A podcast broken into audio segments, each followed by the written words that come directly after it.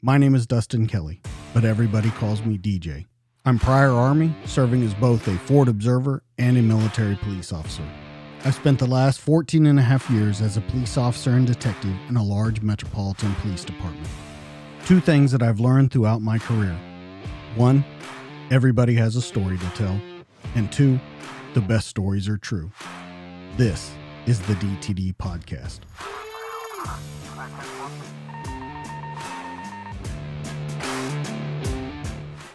In three, two, one, and we're live.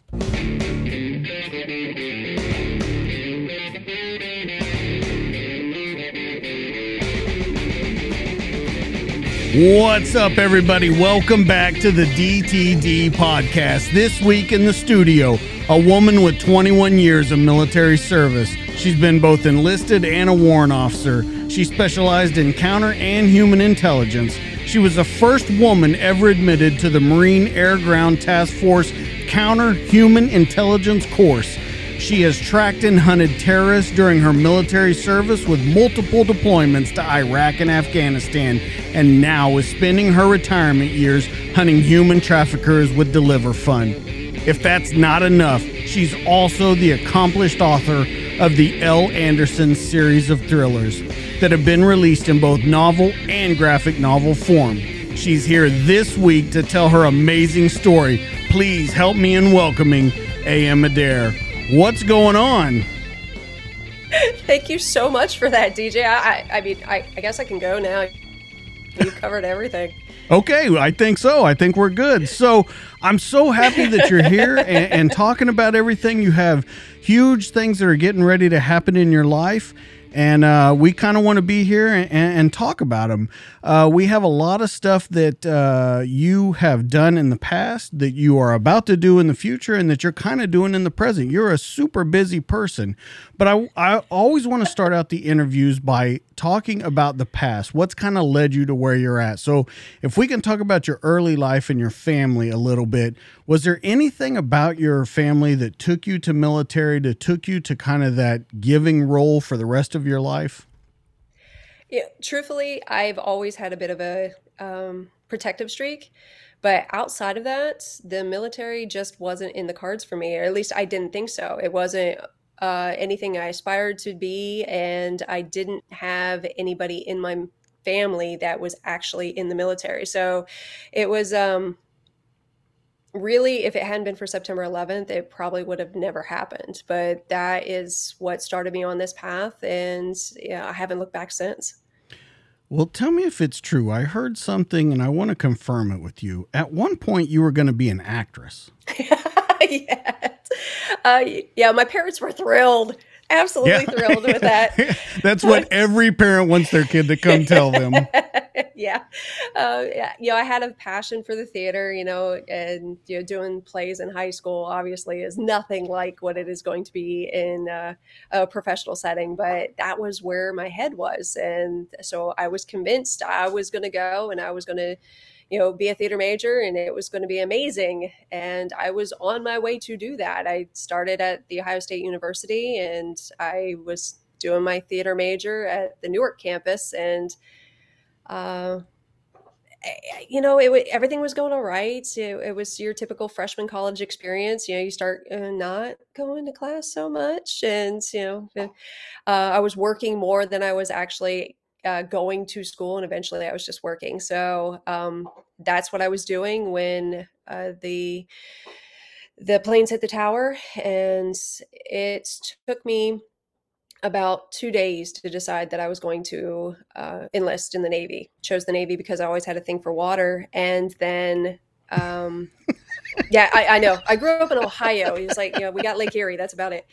Um, but uh, I, I, thought that would be great. You know, kind of romanticized it like a lot of people do. You know, uh, going out to sea would be like. And ironically, you know, I retire at 21 years and I never did any time on a ship, not once. it's like I have like eight hours underway during a training event on a Mark Six, and that's pretty much it.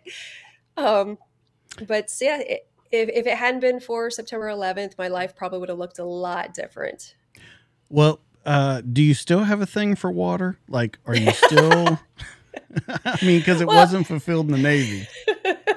no, I was like, I still have, I still love the ocean. I still have a thing for water. Maybe not the water here off of Virginia Beach, because well, I, you know, it's I see freezing. what gets dumped into that water. I guess there's that too. Um, but I, I, do still have um, a little bit of a romanticized idea of what it could be like going out to sea because it didn't get ruined for me. So I can still look at the biggest ships and go, man, that looks awesome. We have like the coolest toys in the world. Um, so I haven't been jaded in that regard. And I'm guessing whenever you went to the Middle, uh, Middle East and, and on your deployments, it was mostly by plane, not ever by ship. So you said that you did a little bit of training in Correct. one, but that was about it. So yeah, I can see how that's not ruined for you. Now, when I was in the Army and I was stationed in Hawaii, I I went to dive school with the Navy and everything, but I was surprised when I met a lot of Navy guys how many couldn't swim. And I It's shocking, isn't it? Yeah. And and I would ask them like, "Well, what are you going to do? You're on a ship. Like if it sinks, what are you going to do?" And they're like, "I guess I'll drown." And I thought I mean, that is a conclusion for sure that you could come to, but it, it was very strange to me that that so many people like yourself would say things like, I joined the Navy because I had a thing for water or because I like ships but then you like get down into it and you're like okay you can't swim. Okay you've never been on the water. It's uh it, i guess i can see how it is. There was never that thing about the army where i was like i really like walking around um to a lot of places. That i mean that wasn't the the thing that got me going. But when when you Not join just walking the, around, you need to carry like eighty pounds in a rucksack and walk around. Yeah, so you know, whenever you go to the service, is it everything that you thought it was going to be? Because you can say with 9-11, it's kind of you know a lot of people joined uh, very romanticized. That was like this generation's Pearl Harbor. So a lot of people got very patriotic. Now, once you got there, are you thinking the same thing? Like, wow you know, I really made the right decision. This is life. I'm into water. And, uh, or was it a complete culture shock to you? Culture shock would be an understatement. Like the first night there, I vividly remember sitting on my rack. I had my knees all curled up into my chest, and I was just sitting there going, damn, what the hell did I just get myself into? And, you know, at the time they couldn't even tell me whether or not to cut my hair or anything to go into boot camp because it happened so fast and things had changed so many times. So i day two i got in line to do the barber like everybody does but you know i had hair down to you know to my butt and then i walk out and they'd sliced it up to my jawline. And even you know my uh, recruit division commander kind of looked at me and go whoa! It was like it was such a dramatic change but it was like that. Everything was from zero to 120 in a split second. And it was just kind of, you just did it. You just went with the flow. You jumped into it. It's a little bit like you see in the movies where somebody's barking at you every five seconds because you, I don't know, you breathed wrong. You didn't stand in the exact right spot. Um, but overall, I didn't I didn't find boot camp all that hard um, as far as from a military standpoint. I think the hardest thing for me was just because I was a little bit older and I was in with a you know a bunch of kids who were 17, 18 years old. You know, I'm 22, so I'm not that much older than them. Still kid in my own right, but comparatively, you know, with somebody who's fresh out of high school compared to somebody who's done a little bit of college time and been living on their own, it was like, man, did I just get put back in the kiddie section? What happened? Um, but overall, I think my expectations of the Navy were met and exceeded in a lot of ways, uh, both good and bad. Um, is I and I can't really say I have any complaints. Is like you get out of it what you put into it, and that's the one thing I've taken over the last two decades. Is you know you, nobody's going to do you any favors, and you're not there for the Navy to do things for you. You it's service. You are there to sacrifice and be of service. And you know it's not about your comfort or your lifestyle. You have to be able to rise above that. As you talk about that that the navy's not really there to do things for you you're there to do things for the navy. I think that a lot of people don't maybe realize that when they get in. And, and i've noticed it in law enforcement and it's maybe because i've been a little older but i've noticed that a lot of people uh, enter service and they think that everything is just going to be right there. Everything they thought about service, everything that they hoped it would be, is just going to be right there at the front door. And they don't realize that it takes a little while to kind of get into that groove, to understand everything that's going on.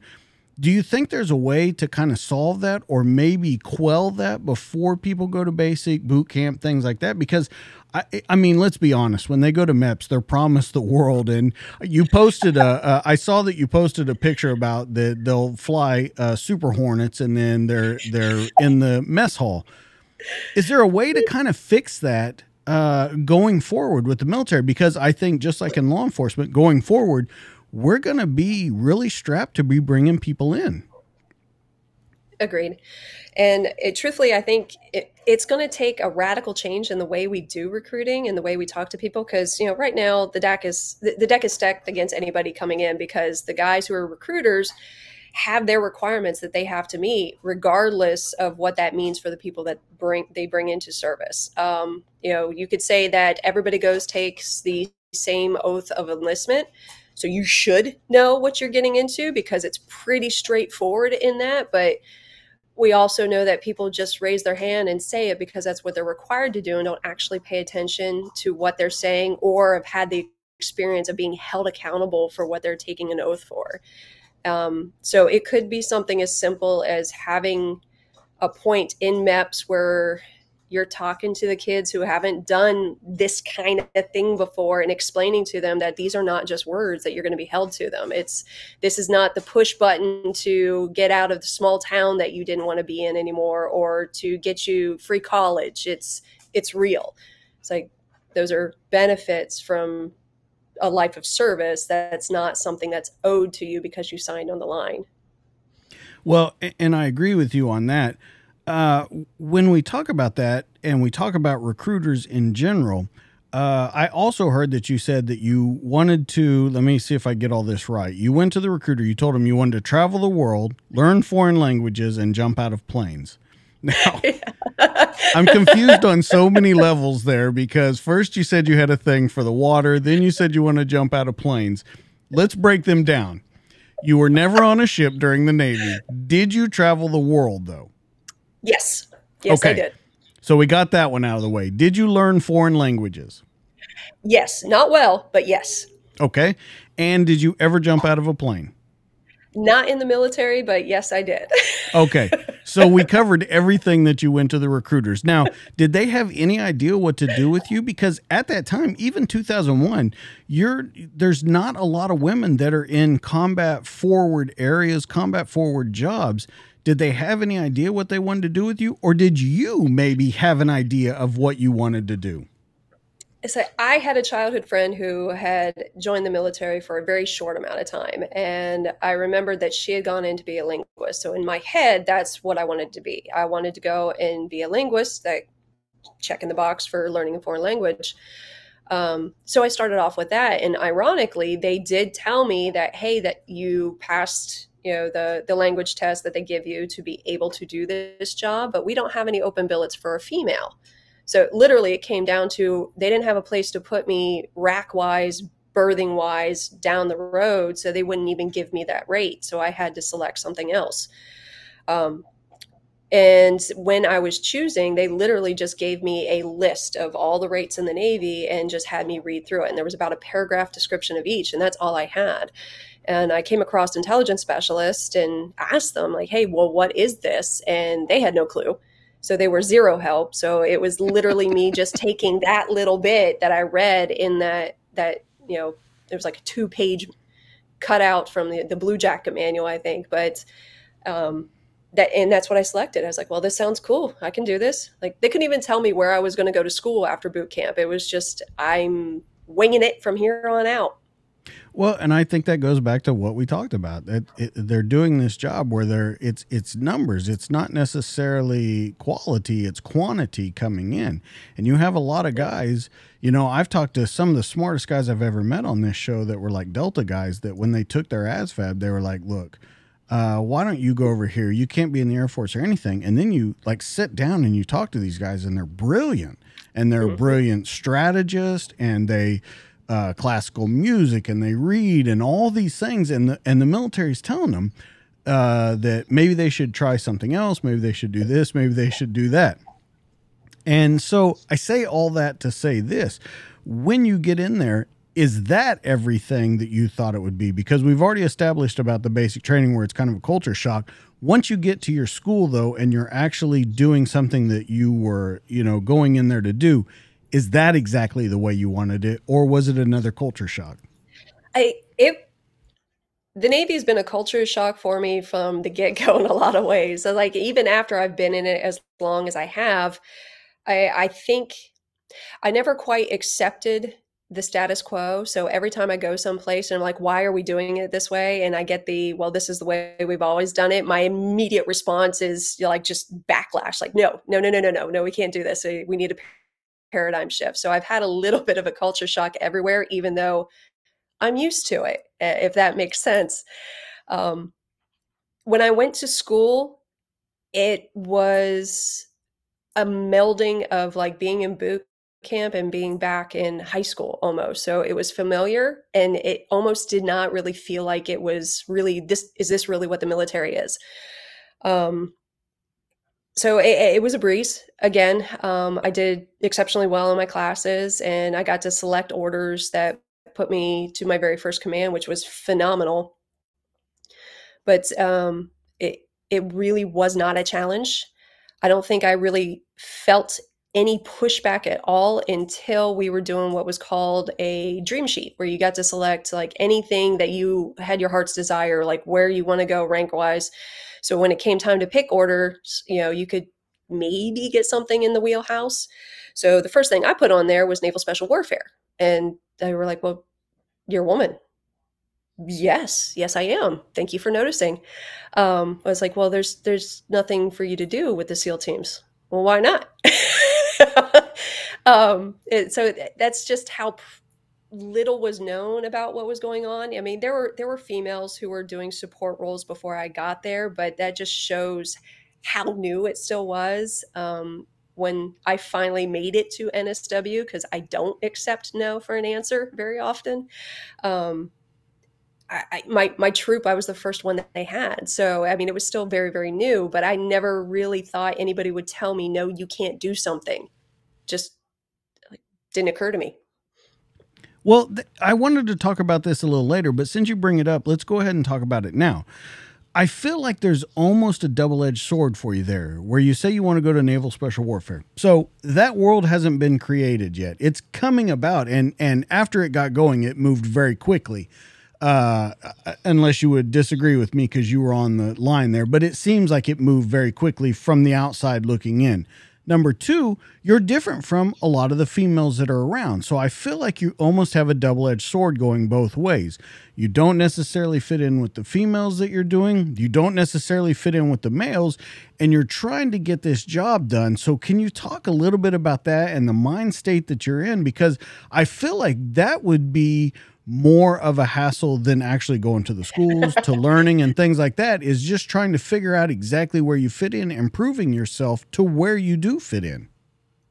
I say the proving myself you you definitely hit it right there but I think I was very fortunate in that I tried very hard not to let it be about, you know, man versus, you know, woman. It wasn't a male female thing. It was about what job do I want to do and how am I doing it.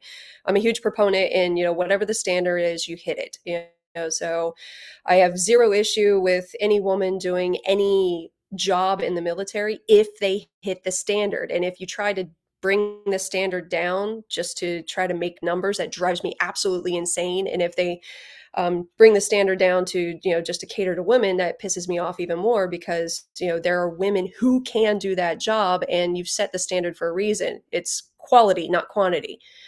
Um, but that's how i approached a lot of it. So even you know selecting where I wanted to go when I went through my first command, eventually coming around and ending up in NSW. I didn't let it be a male female thing. It was all about, I'm going to show you how good I am. I'm going to show you what I bring to the table. And then once you have an idea of what I can do to make our mission better, to be able to get the job done, then uh, it's not going to be about a male female thing anymore. It's going to be, you know, my skill set has value added to the overall mission and to the team. And so let's go to the other side of that because you never made it that. Now, with the females on the other side, um, you're not really fitting in there either. So what's the mind state you take for that too? Because you you just pointed out something. You have no problem with anyone doing any job as long as they meet the standard. But whether that be first responder, law enforcement, military, whatever it is, there has definitely become a sliding scale of what it takes to get the job. Uh, other things maybe sometimes go into factor that don't necessarily have anything to do with the job. So let's go to the female section of that and how do you deal with that?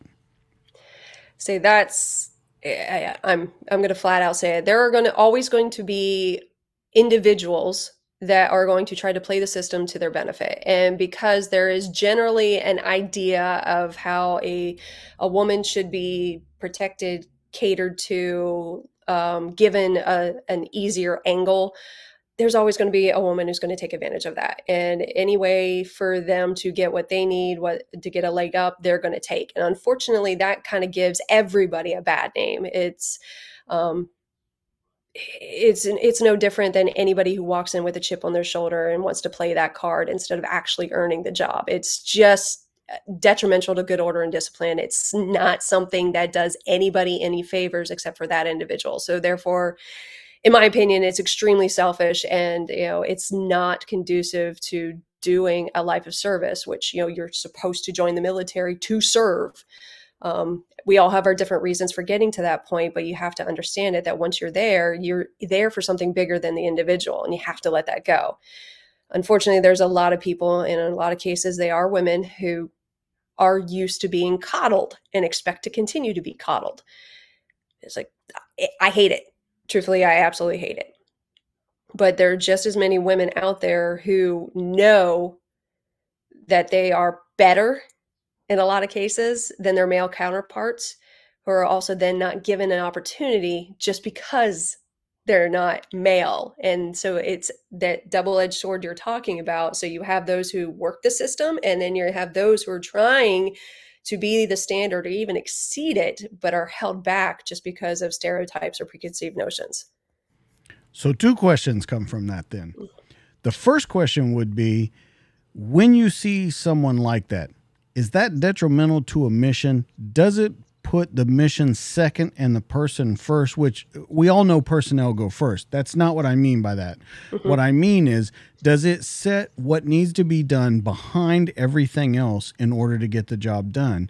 And number two, you've been in 21 years. You had to have come across this at one point where you're doing what needs to be done and there's a person to your left or to your right, whether it be man, woman, whatever it is that's there for that selfish reason. How do you deal with that? So let's start with one. And does that put mission first?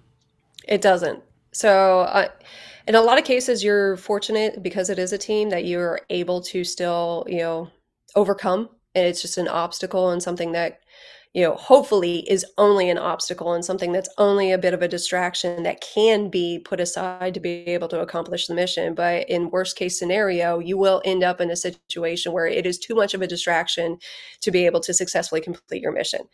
And that is unacceptable, but there's um, there's often reluctance to um, counsel or to uh, correct deficient behavior equally when it comes to the difference between the sexes. And you know some of that is just the way we're raised. Some of that's you know uh, people's upbringing and personal biases that we all bring to the table. Sometimes those rear their ugly heads in those type of situations.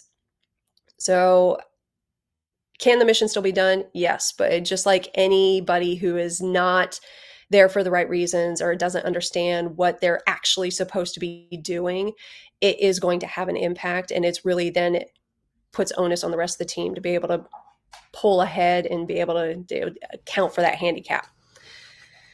Uh, and then I believe part two of that. Well, let, let, let me go to that one real quick. Where okay. does that fault lie then? Personally, I always put it on the individual. However, in a military chain of command, you know, it goes both ways. So if somebody is standing by and allowing it to happen, then there is some, you know, some accountability that should happen there as well. But there's only so much you can do. Um, I had a he retired as a master chief. He was a senior chief at the time who put me through the chief season, gave me some of the best advice when it came to being a leader and being in the military. Is you know you kind of you kind of put everybody into uh, thirds. You know, there's going to be a third of people who are just going to be like your superstars. And I'm paraphrasing, and I don't mean to demean anybody about this, just to try to oversimplify it for you know uh, time. But you're superstars, and you're going to want to turn to them for everything because it's easy, it's wonderful. They get the job done. You don't have to worry about them, but they don't need your time. They don't need your focus because they're already going. They just might need rudder every so often, maybe a little bit of guidance, uh, but they don't need you. Then you're going to have the guys who are just, let's call them mediocre for to be nice, but you know, you're problem children, and there there's a group that are always going to be problem children no matter what you do they're going to demand your time because you know they eh, they're getting in trouble they're not doing the job people are getting in arguments and you name it their their times suck. And at some point you're going to have to learn to let go. And that's the hardest thing for a lot of leaders to do is because our people are a reflection of us. And that's the same thing with the chain of command. Your your people are a reflection of you. They're failing you're failing. And so it's hard for you to turn around and say okay enough. It, it, it's up to you. I've done uh, all that I can with you. You leave the door open, but at some point there has to be personal onus on them.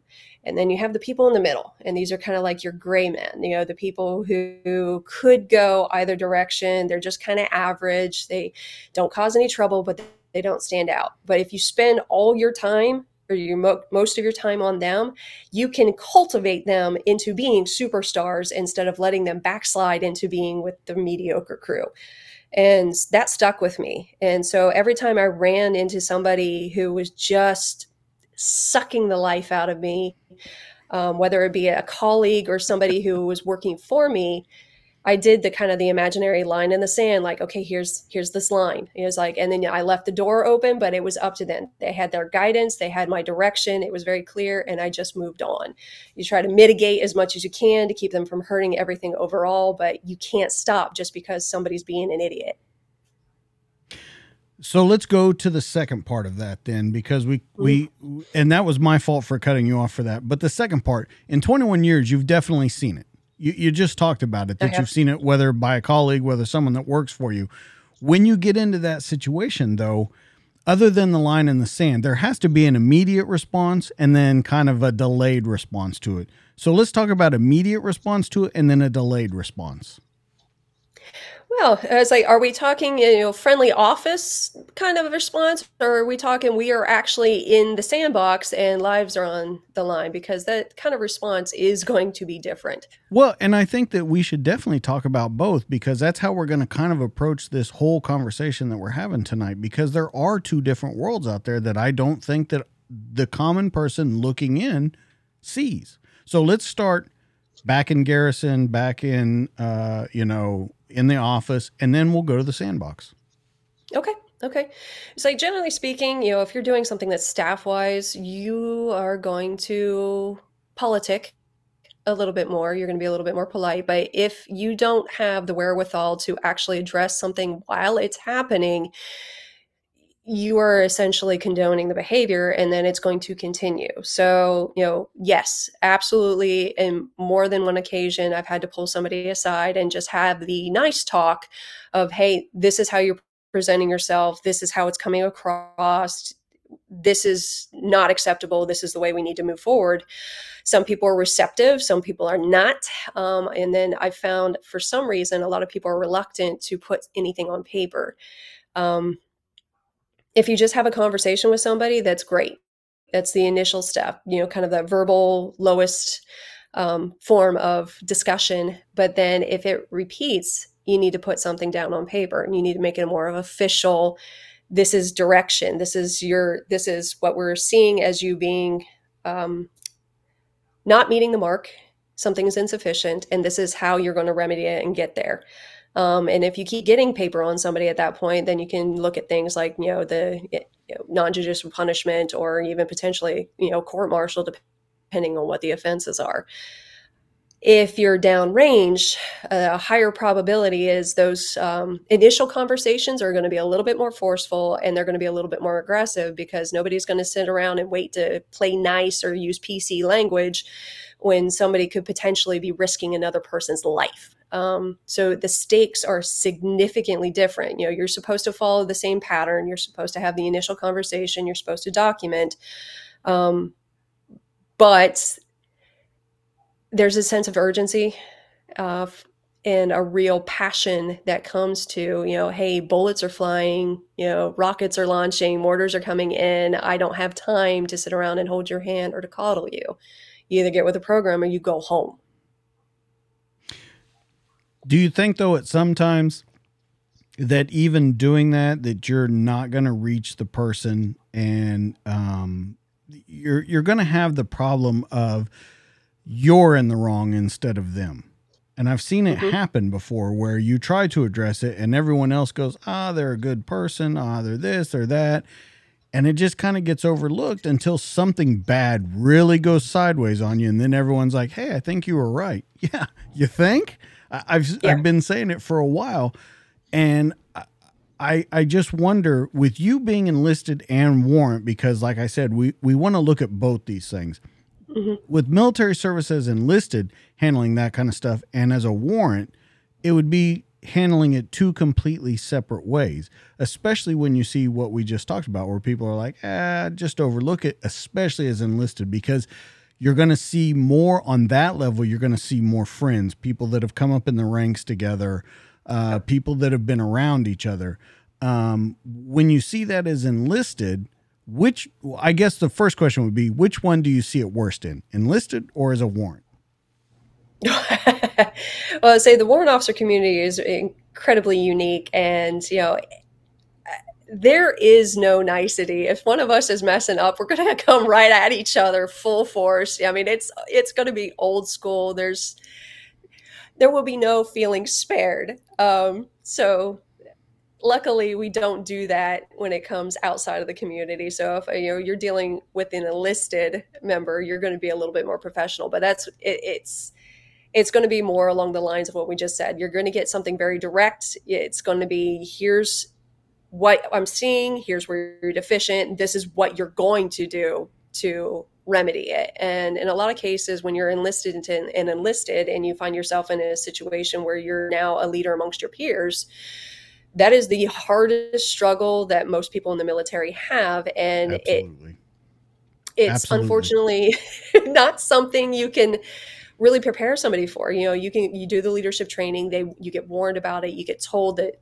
to expect it but then the realities of the situation are often um, overwhelming for individuals who then find themselves having to um, correct or even discipline a peer who happens to be a friend and I mean, that's happened to all of us. And personally, I truly believe that when you have a connection to another person, if you have that rapport, you can find a way to be able to communicate what's going on in a way that they'll understand and that they will accept.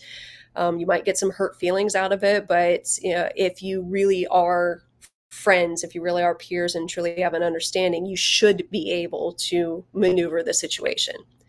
Now, you're going to have the one offs, and luckily, those are one offs that are, there's just no going back. And it is what it is. You know, you want a good team, you want a solid team, and you want everybody to get along, but liking each other isn't necessary working as professionals absolutely is. And if somebody can't do that anymore, then there are avenues to get somebody replaced and they can happen. It just, it can't just be a he said she said you have to do the, the work you have to do the documentation you have to get it up and down the chain of command and it can't just be you uh, i found when i've really truly butted heads with people i I knew it. I knew it was going to happen. And so I would always have somebody there with me. So it wasn't just a he said, she said. It was, you know, I had somebody else as a witness to show exactly what happened. And, you know, it's unfortunate, but, you know, military or not, we're still people and people are going to be people. Now, with you saying people are just going to be people, I want to talk about deployments. And mm-hmm. the way I want to break them down is you deployed to Iraq, Afghanistan, you've done multiple ones. But I want to do these in a little different, not necessarily combat stories. I would like to hear a little bit of what went on during them. But what I want to talk about is first deployment to Iraq, mid career deployment, final deployment. Same with Afghanistan, because I think that we're going to definitely see a shift in what you focus on, what your mission sense is, and what you're actually doing over there. So if we can start, let's let's start with first deployment to Iraq. Okay, I would say it, first deployment to Iraq was in 2006, and it was you know I, have talked about this before, but it was literally like living part of a movie. Um, it was a last minute thing I was filling in for at the end of a deployment that people had already been out for a while and there was a critical gap in Intel. So I got a bunch of borrowed gear and, you know, an old M16. And I, I, bring that up because everybody else has got their M4s and they have, you know, all the Aimpoints and SureFires. Everything's all kitted out and awesome and looks great and they're all super cool. And then there's me with mismatched body armor from probably the 1970s. Look like an army surplus store. Yep, pretty much. I was like, I'm pretty sure the Army surplus store would actually been a little bit more high speed, low drag than I was. But um, you know, my hodgepodge of kits pieced together. I didn't know what half of it was, never worn it before, and I'm bag dragging my kit out to you know first Kuwait and then out to and then I'm taking my first helo ride in under the cover of darkness into Fallujah, and you know that's Fallujah 2006. That's it's the Wild Wild West again, and um, to say it was surreal, it, it doesn't even do it justice. I mean, it was like having a scene from a movie playing out in real time. And the second I got on the ground, they had a white Hilux come and pick me up, and I was taken to our compound on Camp Fallujah, and it was game on. It was throw your shit down, we're going. Pardon my French. Um, it there was no are you jet lagged? Are you okay? I was like, nope. You know, here's your workstation. Here's what we expect. Here's the battle rhythm. This is what we're going to do. And for the next six weeks, I think I was taking two hour naps. So I would work for a little while. I would go and take a nap, and then I would get back up and I would do it again. I would work out, take a nap, do it again over and over and over again. And the tempo was insane. I remember it sounds silly. Not silly is not the right word, but I, we got so used to taking mortars and rockets that I stopped reacting to the incoming alarms. Um, especially with mortars, it was like you know they're going to hit where they're going to hit. You know, great, we got one coming in. It could land on top of us. It could land someplace else. So I started just working right through it, and you know, we had one hit right outside our, you know, our little compound and the HESCO barrier actually absorbed a lot of the, you know, the shrapnel and the debris. But I was sitting there typing away, just, you know, you know, my doing my thing. And then I felt like the shake up through the ground, up through your legs. And you just kind of stopped for a second. You're just like, okay, that was close. Nothing's falling down. All right, go back to work. And then a few minutes later, they come around, they're knocking to make sure everybody's okay. And climbing the HESCO barriers like 30 minutes later. So that way we could look and see where the impact crater was. But I mean, you kind of get that. It's almost the, the everyday life is gallows humor. You, it, it's funny even though it shouldn't be you make the best of it and you just keep right on working but the tempo was such that you didn't really stop to process that type of stuff because you know when that I, I, was working we came you had a near miss and i continued working and i was working that night. We were getting guys out the door constantly. And uh, you know most nights they were bringing somebody back in flex cuffs who was going to have to sit and talk to me for a little while. So i was preparing for that and it was just a go go go go go. Um, wasn't a whole lot of time for reflection wasn't a whole lot of time for like true lessons learned. You do a hot wash at the end of every single mission so that way you could refine things. But i don't think we really were tabulating all of our you know true aar points at that time it wasn't until i started noticing in my 2007 and 2008 deployments that we were learning and we were evolving like things as simple as sensitive site exploitation. You know, it used to be, you know, you have a bunch of team guys go and kick in a door and they would just take a pillowcase off a bed and then just shove everything they found into it. You know, just and they would come back and they would drop it in front of me, like, here, Intel guy, do your thing. I'm like, great. You know, okay, where did you get this? Who's it associated with? Where was it located? Like, I don't know, it was in the house. Thanks. Um, and then eventually it got to the point where it was, it was now systematic it was you know was photographed in place. We knew who it was associated with. We knew the context of where it was picked up. You know we knew who owned what cell phone or what laptop. You know it made our jobs easier but it, they finally started applying the things that we had been learning from previous deployments and it did make a huge difference. Um, we started pushing out you know a little bit more and you know it was difficult for me to be able to get outside the wire just because you know the the idea that you know it's harder to see a woman come home in a body bag than it is a man but you know it, it never stopped me. It never dissuaded me from continuing to try. You know, eventually i finally won got my way but we were able to go out and we were start you know doing operations from what we identified as like the seams of where our enemy had learned to exploit where they realized like hey this group over here has this area this group over here has this operating area but if we work just right here then you know we have a little bit more freedom of movement because there's no overlap. And so we started gleaning that as well and adjusting. And the more victories we had and the more reali- we were able to start cultivating a, a methodology that evolved with our enemies and that we're, we were able to then you know get more actionable intelligence be able to get to the next target. And you know things were a lot more methodical. It wasn't so much a you know hey you're a military age male with an ak so therefore you must be a bad guy. It was like no farmer bad guy. Um, you saw that evolution and so let me. Oh, uh, there, there's a couple questions that popped up while you're talking about that. When the very first thing you said, when they bring these guys back and they're going to talk to you for a while, I've got to imagine, especially talking about um, who we're talking about, the bad guys that they're bringing back. You've got to be behind the eight ball when you go in to talk to them. Now, don't get me wrong.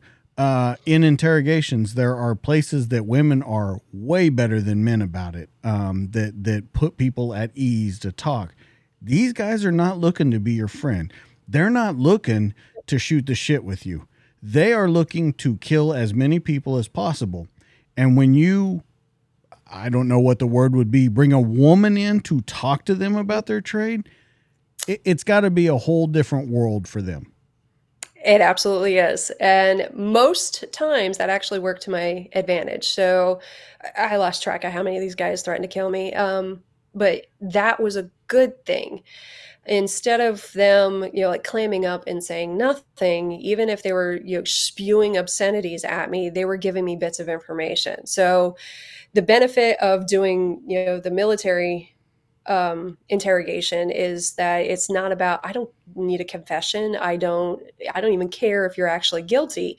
It's about what information you bring to the table. And as long as your mouth is running as long as you are showing me emotion as you are you know saying anything even your abcs you're giving me data points that help me form a baseline that i could start picking up clues that then we can turn around and exploit and i think a, a lot of them assumed i'd be intimidated and so there was a lot of you know bravado um, and that wilters very quickly um, when it it doesn't have the impact that, that they're looking for. So um, truthfully, the more they are angry, those were my favorite interrogations. So the more they hated me, the easier my job was going to be.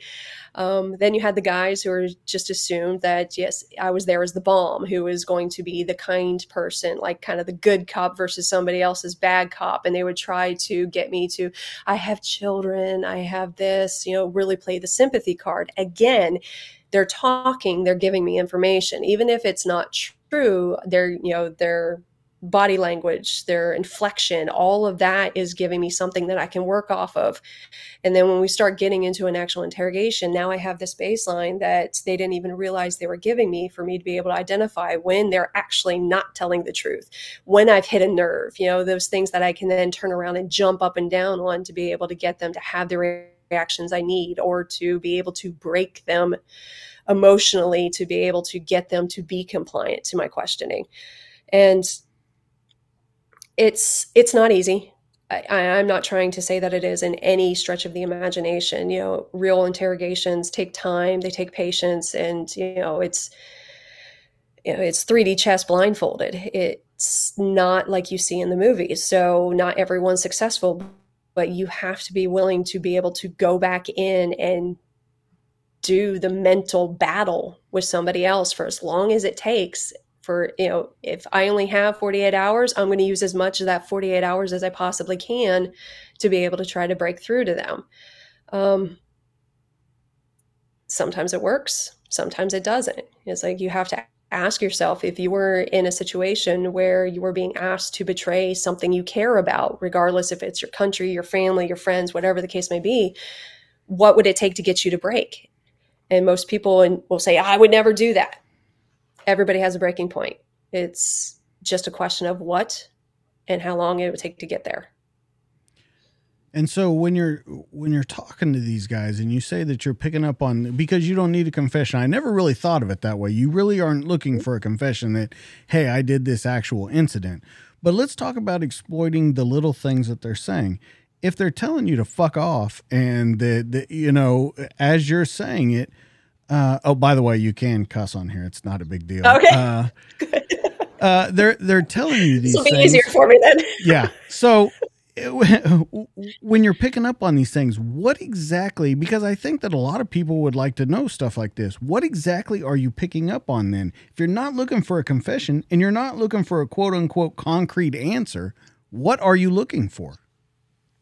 Well, to start off with, ever you need a place to start for everything. So when I say you're establishing a baseline, I think everybody has a little bit of experience in this where you're talking to somebody and you you just know, you know they're not being truthful or they're hiding something or they're really excited about something. You get like you, you see the body language you see that they pause before they answer they hold their breath. Yeah there's all these little telltale signs and the more somebody interacts with you the more you get those little bits of detail. So now say somebody's just telling me to go fuck myself like you know fuck you american over and over and over again do they pause before they do it at any point? If i am telling them like uh, like i know you work for so and so and there's a bit of a pause before fuck you american. Okay what was different? Say so they might be saying the exact same thing to me but it's now cluing me in that i'm on the right track. And then part of the art of interrogation you know they teach you all these different methodologies for you to be able to formulate a method of approach that allows you to manipulate another person's emotions and um, their drives, the, their motivations in a way that it makes it almost impossible for them to not have a response. Whether that response is physiological or verbal, you're going to get a response. Um, the question then is how do you how do you interpret that? So the science behind it is just how do you do the approach, and then the art behind it is how do you read what you're seeing, and how do you then parlay that into adjusting and flexing to be able to get that individual to continue to give you those bits of information.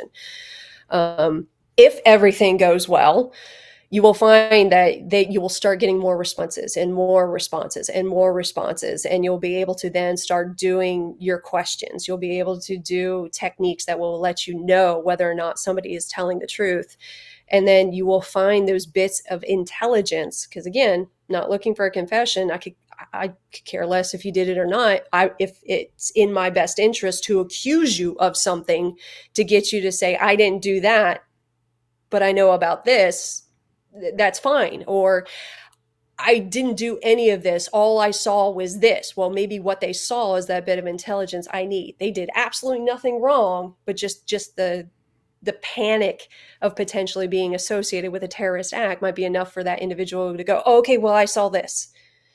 Um, so it, that's what I mean when I don't need the confession. I don't need them to tell me, yes, I actually did it. I want to know how you got there, who put you there, what your routes were, where did you get your supplies, like all those other things. That's not part of a confession. So the the question would be then because you talk about if you only have 48 hours, you're going to use the majority of that time to get as much intelligence as you can to pass on to whoever needs it. Correct. In anyone that's ever done an interrogation, an interview, whatever you want to call it, a conversation, whatever you want to call it, anyone that has ever done one or done one for an extended period of time knows that those mental things go both ways. It does. You get broken down, you have emotions that show. So let's talk about when that happens to you doing this. I've been very fortunate that I have been able to maintain uh, my image while I'm in the booth, but I'm also from a school that they told us straight up, it was like you go until either they break or you are. You know, say there there is a limit for your interrogator as well. Um, but they also during training, well, let's say just say they poke you with a stick until you don't react so much anymore. So there's a little bit of a, a toughening, so that way it shields you from having those kinds of incidents where you are no longer being interrogated or you're no longer the interrogator you're now being interrogated or the detainee has an advantage over you. The question is can you actually identify it before you inadvertently let something slip?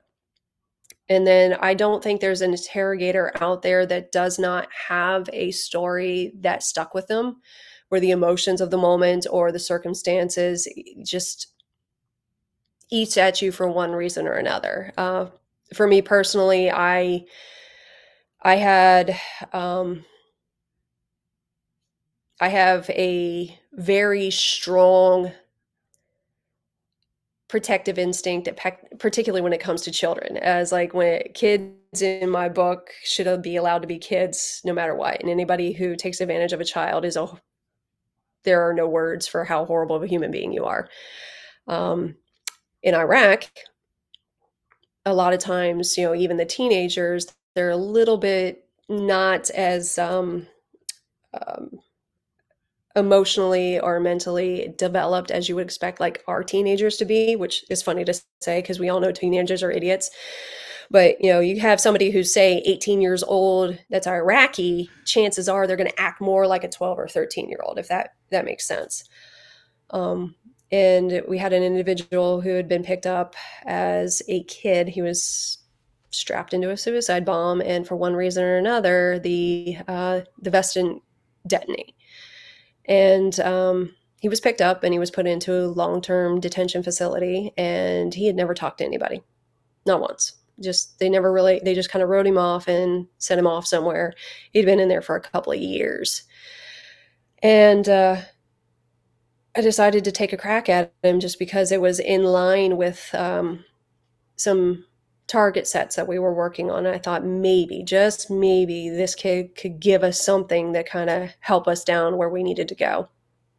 And so I had him brought to me, and for two weeks, I went and sat with him every single day, and I earned his trust and built rapport. And it really it really was me plying him with like sweets like here's candy here's chocolate here's the things you're not going to you haven't had for years and i let him be a kid and he started opening up to me and eventually we did get information that allowed us to take down the suicide network and get several more SFS that probably would end up on other kids. So it was a huge win but for me personally i know i i manipulated a child and that haunts me to this day. And even though I know it was for the greater good, that kind of ethical quandary still stays with me. Well, the question that begs from that, then, you say that that haunts you to this day. I think another whole level of that is you're talking to a bad guy. whether he got picked up, we don't know the whole story of why he got put into a vest. We don't. And so you see it with uh, people that do these kind of jobs law enforcement, first responders, military mm-hmm. when you get jaded. And if anyone tries to tell you they're not jaded from it, they're lying. You, you, there has to be a little bit of that. So you get to that point where, yes, you are manipulating this kid but there's a point where in your brain, he might be kind of manipulating the situation too, and he's still a bad guy. How do you rectify that in your brain? Because I think a lot of people would want to know that. I, that's the only one that ever uh, really bothered me. And, you know, I, I might be the outlier in this, but lying, manipulating, and um, maneuvering, I guess, the other detainees, especially the adults, never fazed me not even the slightest even even when i was flat out lying to them and earned their trust and knew that they were just going to be absolutely crushed never fazed me in the slightest and I, I really do think the only reason it bothered me with that individual was because he was essentially still childlike and i really do believe he was taken advantage of but you're right um, how do you reconcile doing horrible things to horrible people? Not, I don't even think that. I, I, I think more of what I'm asking is how do you reconcile? This is a bad guy, and in, in in a certain way, you have to treat them like a human. You know what they've done. You know yep. these horrible things, even though you're not looking for a confession. You know the things that they've done. That's more of the rectification, if that's even a word, that I'm kind of looking for in your brain. Is you have to treat them. You have to have that level of empathy, whether it be fake, whether it's real, whatever it is. How do you rectify it in your brain talking to this person who you know has done unspeakable things and still keep it where mission first? And say that is exactly what you do. You already said it is that it's empathy even if it is faked empathy. You know, part of the job is being able to, well, essentially being a high functioning sociopath. You project whatever it is you need to project in that moment to be able to be sincere and convincing and to get them to believe whatever the image is and you know this kind of goes back to you know me wanting to be an actor then that's what it is it's acting it is it is real life ad hoc you know i'm making it up on on the spot you know imbuing a character but it's a character and that comes into play a lot in interrogation but it comes into play even more when you're doing source operations because it's exactly what you're talking about. The people that you're talking to are the absolute worst human beings on the planet just because generally speaking they're the ones that have access to the information that is most valuable to you well, they're not going to tell you anything if you're telling them how horrible they are and that they're making poor life choices. They need to think that you're an ally and that you support them. So you have individuals who you would rather shoot than ever talk to, but you're not getting anything from a dead guy. So you have to make friends with somebody who is an absolute important human being, and you have to do it with your smile on your face you reconcile it in for me it is because it is an act. In my head i always know it's an act. This is not me actually condoning this individual. This is me portraying whatever i need to do to make sure that we get what we need. And it's easy to say that because i've been fortunate enough to see the results of the information that i've been able to get. So i know 100% that lives were saved by the things I've done. So it, that makes it easy for me to reconcile being nice to the bad guy, even though I know the guy I'm talking to would cut my head off on videotape in a split second if the roles were roles were reversed. Let's switch up to Afghanistan. We've talked a lot mm-hmm. about Iraq. Uh, completely different warfare, you think? Completely different set of human beings, and and we've just talked about your the worst human beings in the world this is a whole new level from everything that I've heard from guys that were there. Uh, it, it's a whole nother level uh, in the fighting style, in their hatred, in their their vitriol, everything. When you go over there, like we talked about in the first one, when you're talking to these guys, it, it's a whole new set of standards over there. It is. It is, and it, that's we would be um, repeating the mistakes uh, over and over and over again of everybody who's gone in there to think that just because it's a third world country per se, or because there's you know uh, Islamic extremists there, that they're one stop shop, that they're all the same, and they're not. Iraq and Afghanistan are could not be more different, other than the fact that they enjoy sharing TTPs um, the culture is different, the people are different, the passions they have are different. You know, most Iraqis, uh, in my opinion, really didn't know how to function after Saddam was gone because their whole lives have been dictated to them. They everything was managed. They didn't really have to think or do anything. They expected things to be done for them and then you have Afghanistan where you have you know tribes who have been living the exact same lifestyle forever and they're very self-sufficient and they believe in honor. Um, it, it's a totally different dichotomy. You know it's like they Which don't honor? I, I just want to well, point out honor we're painting with a very broad brush. It, yes um, not necessarily honor as we would say like in the US military but they do have their own code their own system and their own belief structure where that they have you know they, they, they live by. And whether you agree with it or not you know all the different tribes you know have something that they truly believe in and they will live by that code. Iraq tends to be like well whoever's going to give me what i need most right now that's who i'm going to go with you don't see that in Afghanistan. So trying to apply the same mentality and the same structure to both locations is a fallacy. Um, Afghanistan, uh, Afghanistan holds a, you know a special place in a lot of our hearts. Um, it was the first place I ever saw a detainee. Uh, it was I was there in 2004 actually, so I went there before I went to Iraq and war felt real to me there. Uh, walking around, you know, Kandahar, seeing all the, like just the bullet holes in what was left of the terminal, seeing where the JDAM had came through right in the middle, you know, seeing um, the Blue Mosque that they were starting to restore, you know, every, that was you know in rough shape, and then having to walk around everywhere, even on base armed at all times. Even if you were going to the gym, you were armed. Um, you know, seeing a graveyard of tanks, um, warning signs that hey, there's probably unexploded ordnance. It it was. I, I think movie sets would probably feel less real. it, like, it was so just. Was it a step back in mm. time? Yeah.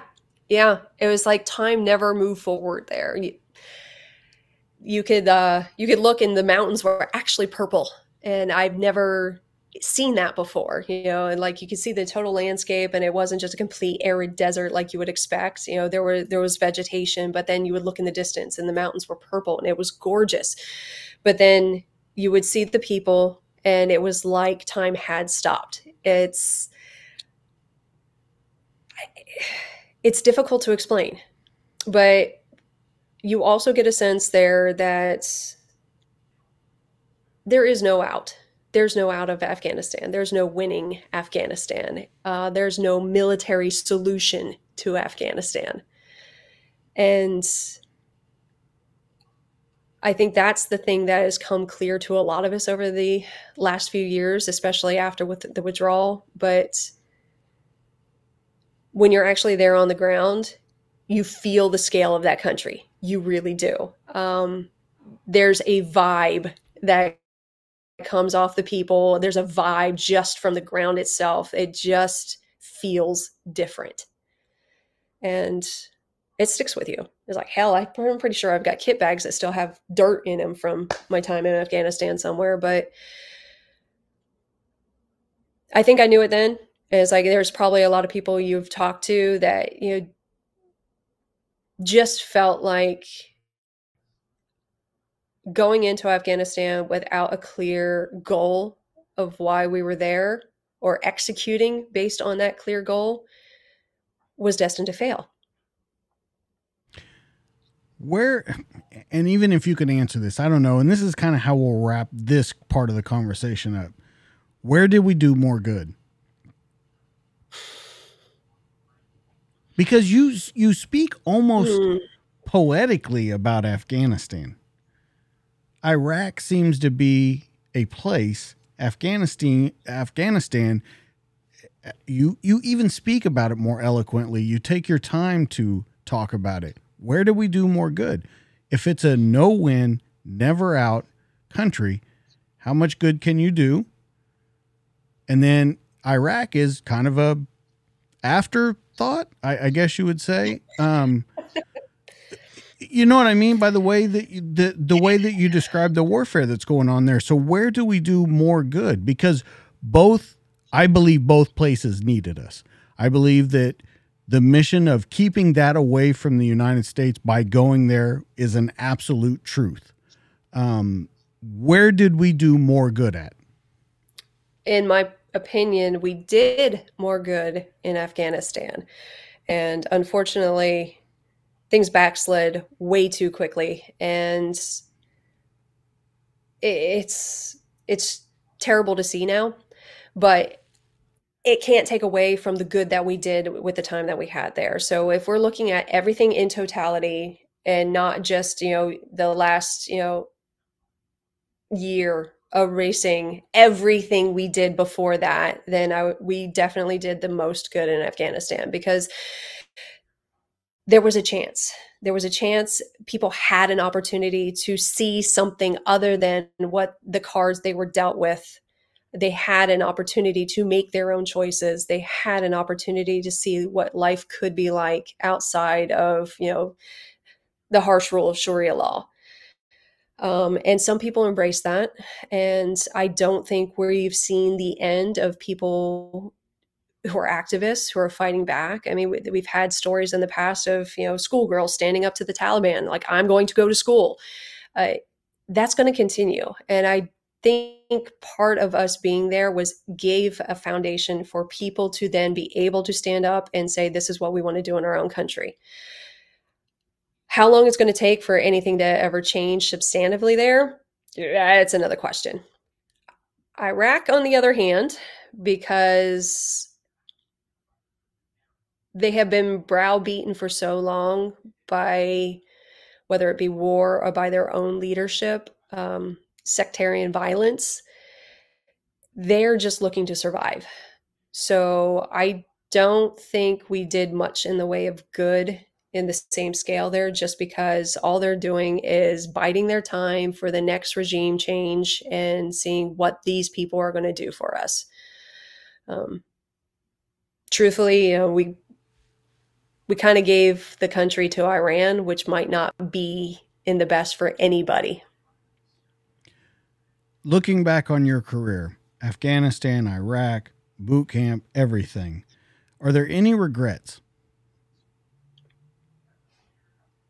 No, actually, uh, there was a time, you know, when I hit about the halfway point, it was 11, 12 years in, and I had the opportunity to either reenlist or gut it out for the rest of my career. And I had a moment of doubt where I wasn't certain if I was making the right choice, but I gutted it out and I can unequivocally say it was the right choice. Whether or not I want my children to join the military, um, I will leave that to them, but I hope against hope that there will not be a situation where they will have to find themselves in an Iraq or an Afghanistan where they will be called off to, you know, fight in, a, you know, a global war but I, I think that's what every parent wishes. Well, while you're in, uh, you worked with special warfare, all these kind of things. I want to talk next about the books, um, and and then we'll of course end up with what you're doing right now. But with the books, do you believe that that career was what helped shape the way you were going to write these books because it's everything pretty much that we've talked about team and being a protector and all these different things do you think that that career is what led to this To the style of book, probably. Um, I, I've always had a thing for thrillers, but it was more suspense thrillers growing up, and then eventually, I came into things that would be considered, yeah, probably more, you know, uh, crime thrillers. And then I didn't get into the military stuff until much later in life. But the inspiration for these definitely came about 100% from my time downrange because that the experiences I had fueled my imagination. Is like I had those moments where I could see scenes playing out in my head just based on the what if scenarios. So, you know, you you're doing the convoy down the dark road and you start playing out those what ifs. And for me, the what ifs became a way for me to articulate a story because I I'd played with the idea and it never really went anywhere until I took advantage of the what if and then I just let that run.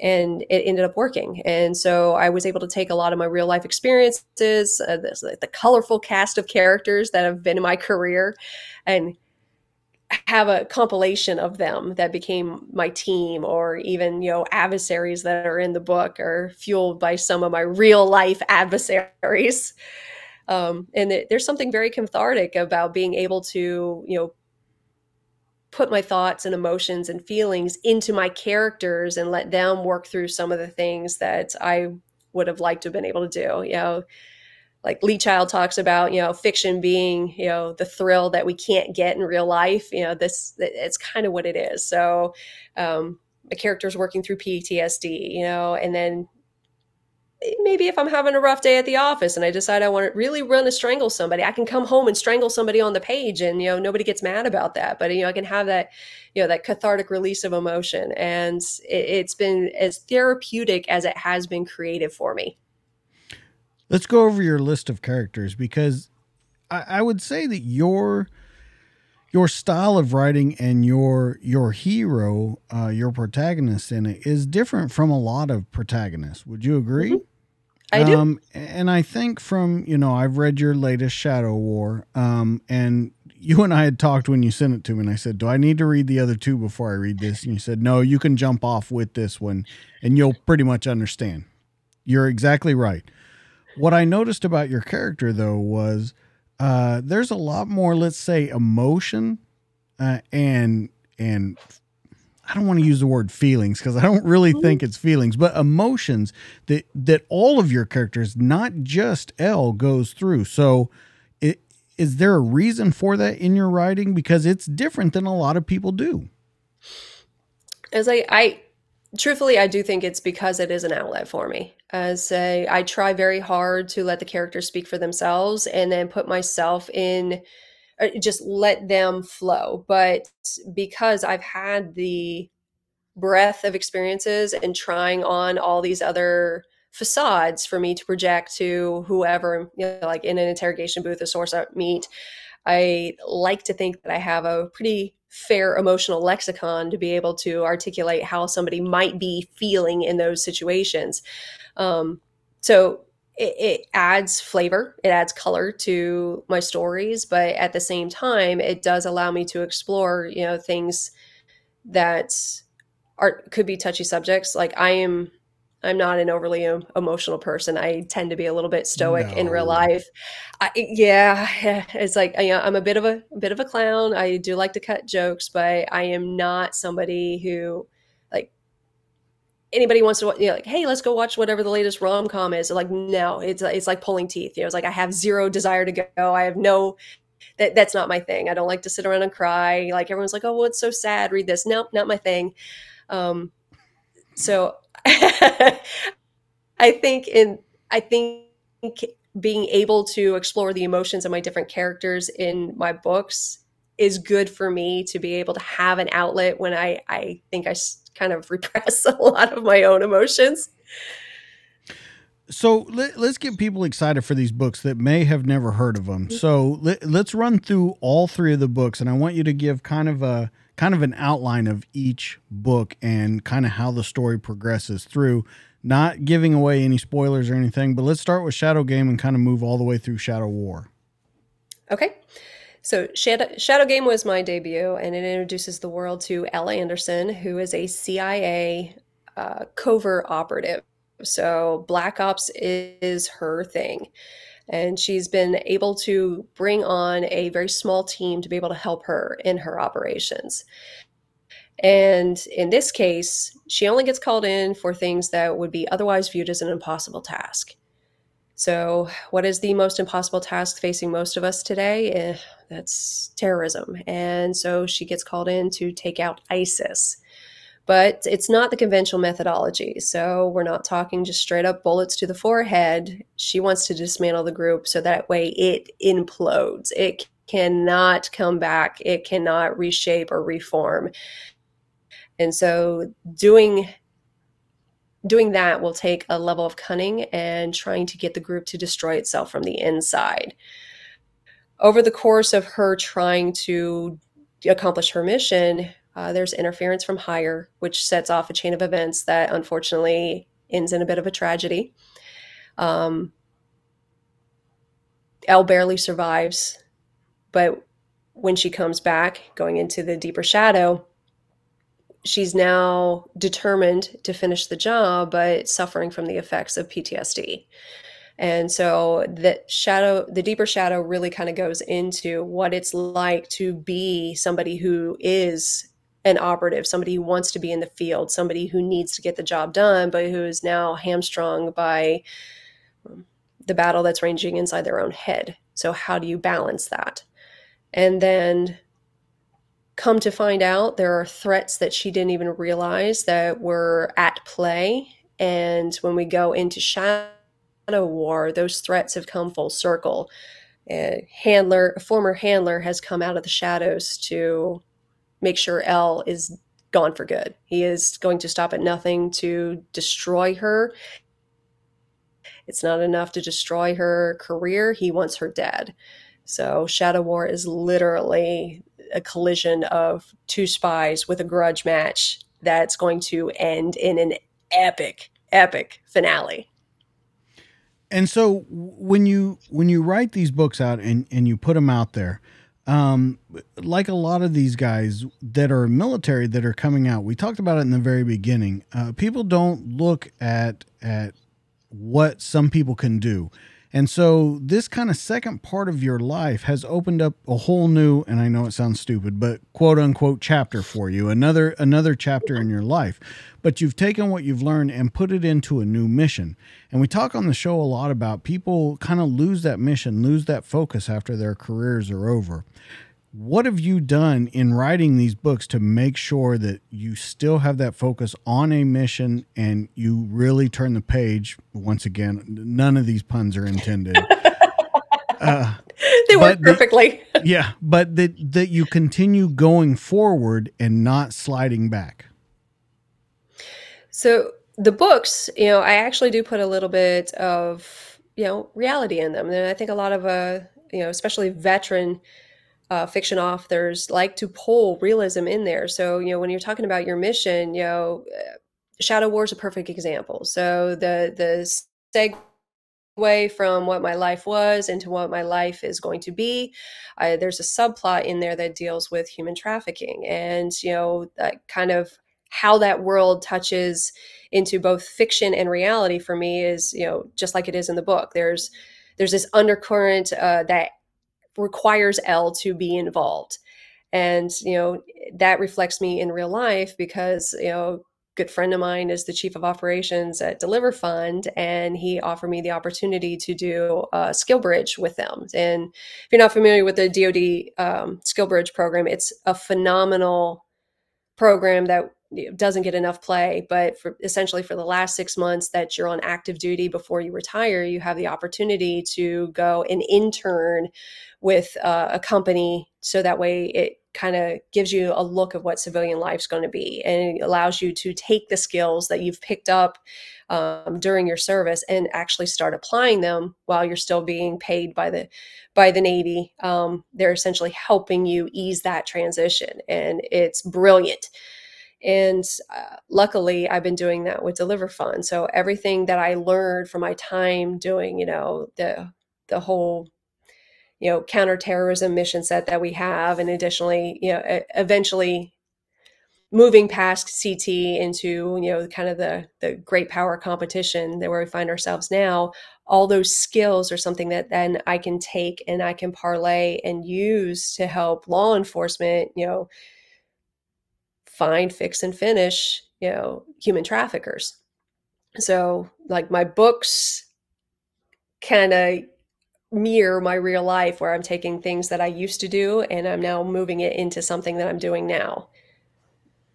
Was that the intention the whole time, or was that added in as you got closer and closer to the third book? um, actually, it was a happy happy coincidence. When I was writing the third book, I I incorporated the subplot because it felt real to me. It felt like something that I really wanted to explore and get involved in. I've I've been a, a, supporter of DeliverFund before that, but I actually reached out to them when I did the initial draft and said, "Hey, will you read this and see if I'm hitting the right notes? I want to make sure, like basically do research. I want to make sure that I am capturing this correctly." And that started the conversation between, you know, me and them and eventually like, "Hey, have you heard of SkillBridge?" Mm, yeah, I've heard of it, hadn't thought of it. Like, wow, we have an intern position if you wanted to apply for it. So, it, like, the book actually was the segue for me to do the internship. And so that was a methodology for me to get the process started. When you go to this, uh, it, it's a little different um, when you're talking about DeliverFund because you're you're talking about human trafficking crime helping law enforcement this is going to be a completely different switch from what you did in the military because where you weren't looking for a confession you are now.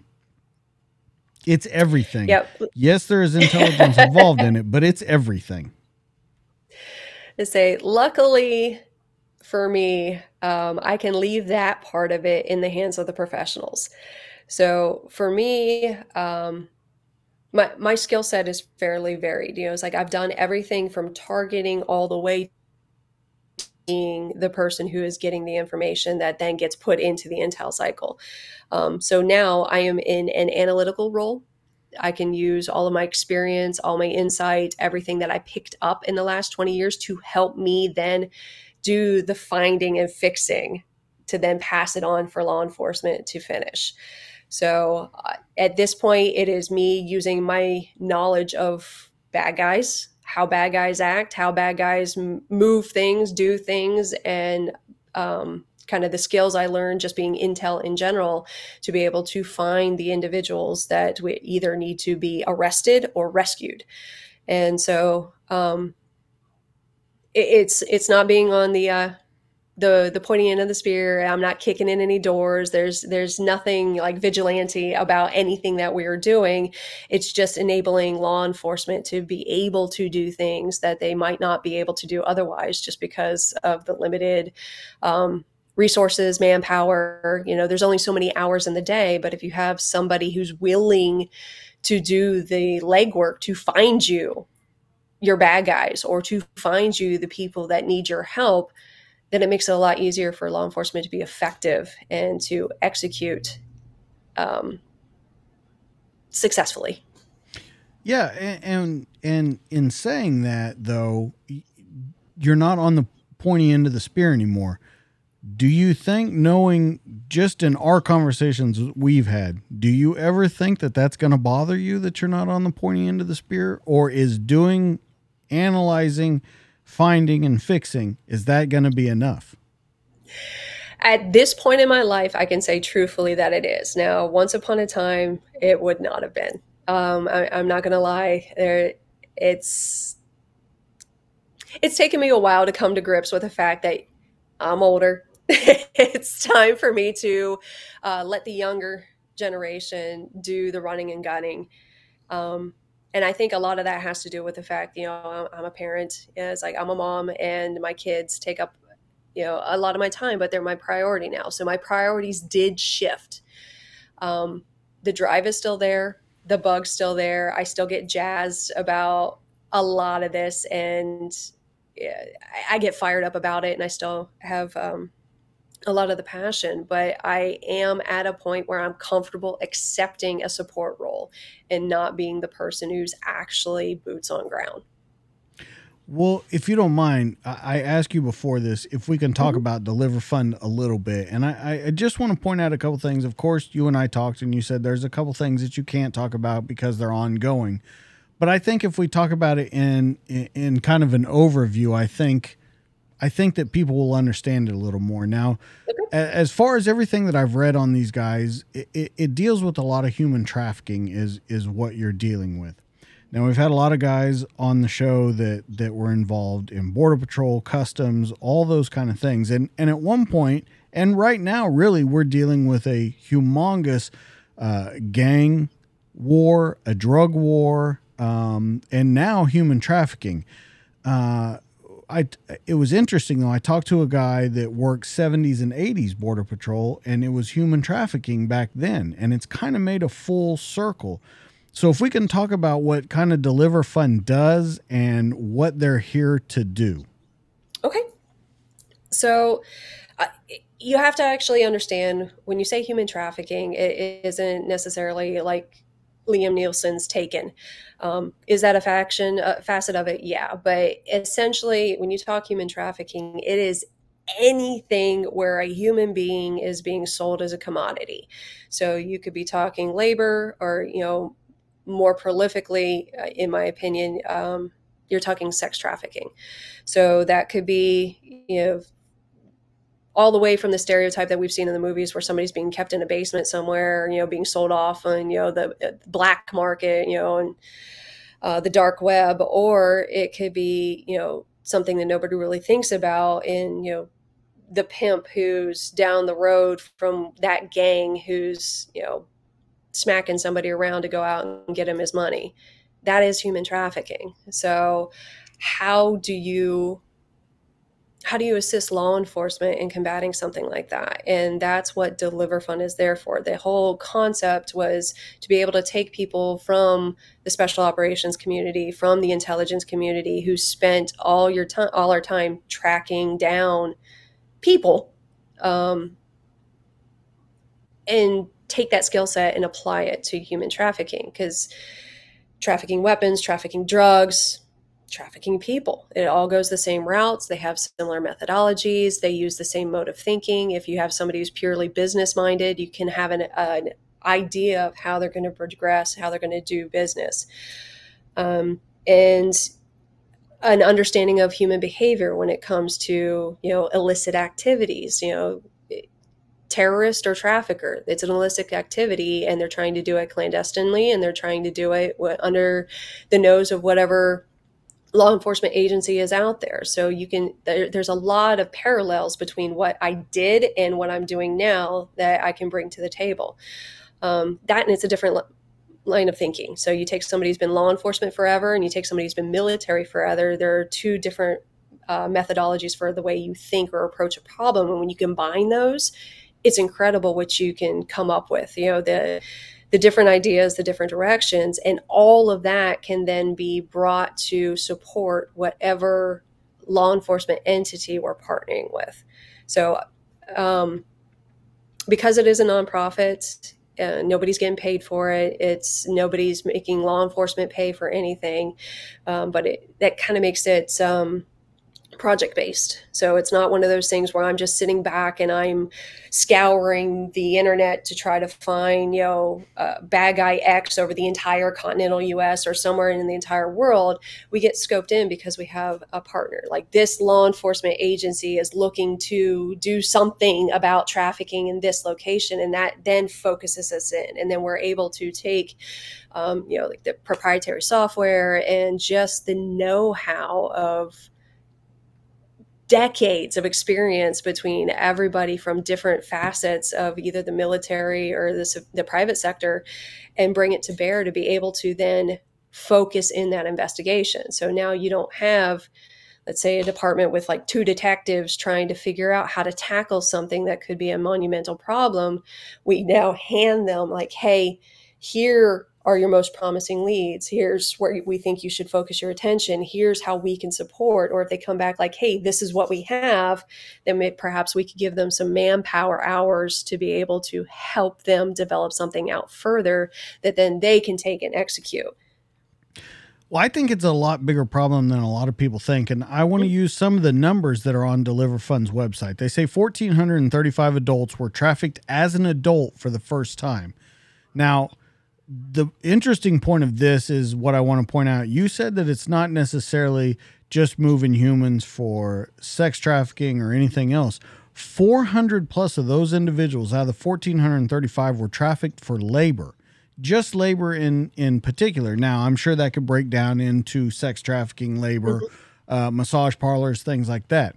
62% mm-hmm. of the incidents were instigated through text messages. Now, the big thing that we see in borders because they have the top states for human trafficking. Texas happens to be one of them where I'm at. The big thing that you see is high risk victims that are being moved from the border up into here and then kind of hubbed out of Texas into different parts of the United States, East Coast, West Coast.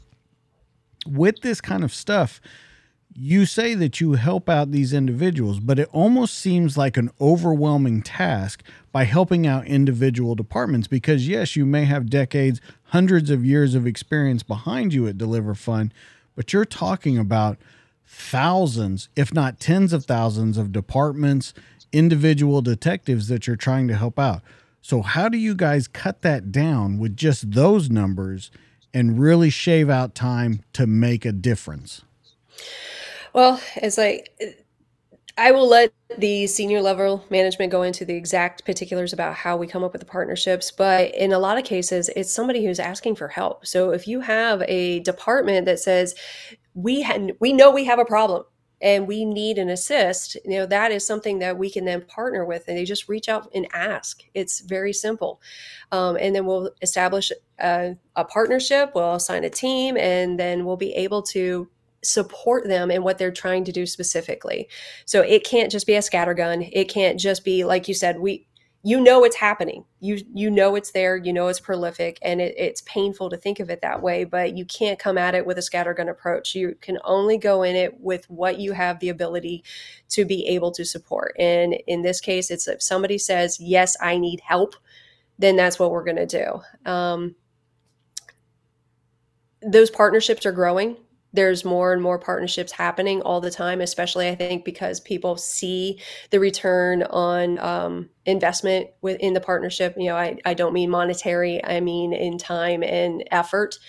Um, the there's nothing in it that is a negative on the department side. So any police department who gets involved, they're only going to come out of it with something more than they already had. So, whether or not it's something they then execute on or not, that's entirely up to them. But because there's no cost associated with it and we're not taking any resources away from them, we're only giving them resources, um, it's beneficial. That that would beg the question though when when you say that and and you only work with people that are asking for help I would have to imagine though coming from a law enforcement world that being civilians, being military, there's a lot of distrust right up front. Mm-hmm. Now, I'm sure that there are ones that call and ask, but I would think there has to be a disconnect in there somewhere where they're like, mm, yeah, you might have been good at hunting terrorists. I don't know if you're necessarily good at hunting these guys. No, and that's completely fair. And yeah, there there are professionals at DeliverFund who go out and they try to make sure that they answer those questions. They make sure that everybody gets that warm fuzzy to understand what what's being offered, what's being brought to the table. But they also have to make sure that expectations are very real. It's like there is no 100% guarantee that anything like any particular thing is going to be found. You never really know what you're going to get into until you get into it. And I don't think anybody's going to sell that as in we are going to answer all your problems, but we are a resource that is offering help and it, it it's out there. So it, they do outreach. They they talk to as many people as they can. They offer classes for both law enforcement and for people who are in a supporting capacity to be able to not just you know understand what Deliver Home brings to the table, but understand the problem sets. They have um, you know survivors, thrivers, you know, people who were trafficked who are now turning around and say, you know, helping train law enforcement in how to approach and uh, deal with individuals who are being trafficked, you know, who understand the mentality, who understand um, the nuances of, you know, that that lifestyle and then they can help better prepare law enforcement just in being able to deal with them on a day-to-day basis. So it, it's a bevy of resources and it's open for anybody who wants to be able to, you know, take advantage of it. And I don't think anybody in the headshed at DeliverFund is going to turn anybody away. So we're going to find a way to support in any way we can. Those expectations will have to be managed at that point with, hey, you we only have, you know, two people who might be available to help you out right now. You're not going to take down a massive crime syndicate or maybe you will, but probability you're not going to be able to take down you know like a 500 person syndicate. Well, and you're also in the middle of writing your fourth book, so let's let's manage expectations here. Okay, now the question that I do have from you, I told you they bring up the five biggest states in the human trafficking. You got California, Texas, Florida, New York. Now, here's the interesting one to me, and I'm hoping that you maybe have an answer for it. Ohio I'm not saying that because you went. I was going to say, is this because I'm from Ohio? No, I was I, like, is this? but I'm I'm really wondering because when you look at California, Texas, Florida, New York, they're major hubs. New York City is like the center of the universe. Miami brings uh, uh, from multiple countries in Texas you have the border across the whole bottom of it California you have LA connections with the whole west coast so those are understandable why Ohio though well, it it is the heartland for a reason. You know, you're right in the middle. Uh, you, you have all the Great Lakes, so you have all that op- that that water that's transitable, just like everything else. You know, so you have methods of entry, and a lot of those methods of entry probably are not being watched all the time. Um, but it is also right in middle of America. Does anybody pay attention to what's happening in middle America? And then you get small towns in middle America where people are desperate and desperate means opportunity for anybody who's a predator. So you go to those types of places so they have potential access by being able to utilize the waterways, uh, the major transit, you know, all the hubs that come through there, major highways, turnpikes. Um, there's a lot of transient personnel that go through there, but then, you know, you also have, you know, a, a victim pool so, uh, any place where you go where you have lots of methodology for people to be able to move about, you have um, that freedom of movement to come in and go and potentially take people with you. Well, and and it's interesting to that the four other states, California, Texas, Florida, New York, they have the highest populations in the country. Ohio doesn't. The interesting fact to that, though, is New York has 454 uh, and Ohio has 450, which is not a very large number considering what you're talking about. But I never thought of it that way. Being the heartland, you could really hub and spoke out of there to go kind of go everywhere in the United States. And you, you, really, you're not just talking about the southern border, you're talking about the northern border too, coming in mm-hmm. through Canada because as we all know from history, a lot of terrorists slip in through the Canadian border because, like you said, it's not watched as closely as the southern border is. Yes, I, I, feel. Go I, ahead. Say, I feel like I need to make an Ohio joke here. Is like you're like nobody actually wants to go to Ohio, but they do. I, I mean, yeah, I, it, I, you know, I, I won't say either way. So uh, anyway, uh, how can people get into DeliverFund? How can law enforcement agencies, how can people in general, and I'm guessing that you guys don't just take tips. Like people can't just call in tips to you. Okay. So but you now let me say yes, you absolutely can reach out and communicate with DeliverFund. And I know the person who generally um, gets those tips because they will take them. Um, but just like everything in the intelligence community you know everything's going to be verified it, and it's going to be you know double triple verified. And those are those are some of the things we actually did learn you know afghanistan and iraq is you know single source intelligence is detrimental. So even if it sounds 100% plausible if it can't be verified then it's it's just information. It's not intelligence. So people can reach out to DeliverFund with tips. They can you know uh, throw out anything anonymous you know that could potentially be a lead but it's going to be followed up on. It's not going to be taken just out of hand and then same thing with law enforcement. There, it, like all the contact information is on the website. You can reach out and you know establish contact with DeliverFund. There are senior analysts. There's liaisons. They will reach out and they will set up a time to be able to talk through exactly what we bring to the table and be able to figure out how best to support your specific needs and your specific mission. And so, whenever this kind of kind of synergy goes in, I think that a lot more things can be accomplished, especially with those smaller departments that you're talking mm-hmm. about. But the large ones could benefit from it too.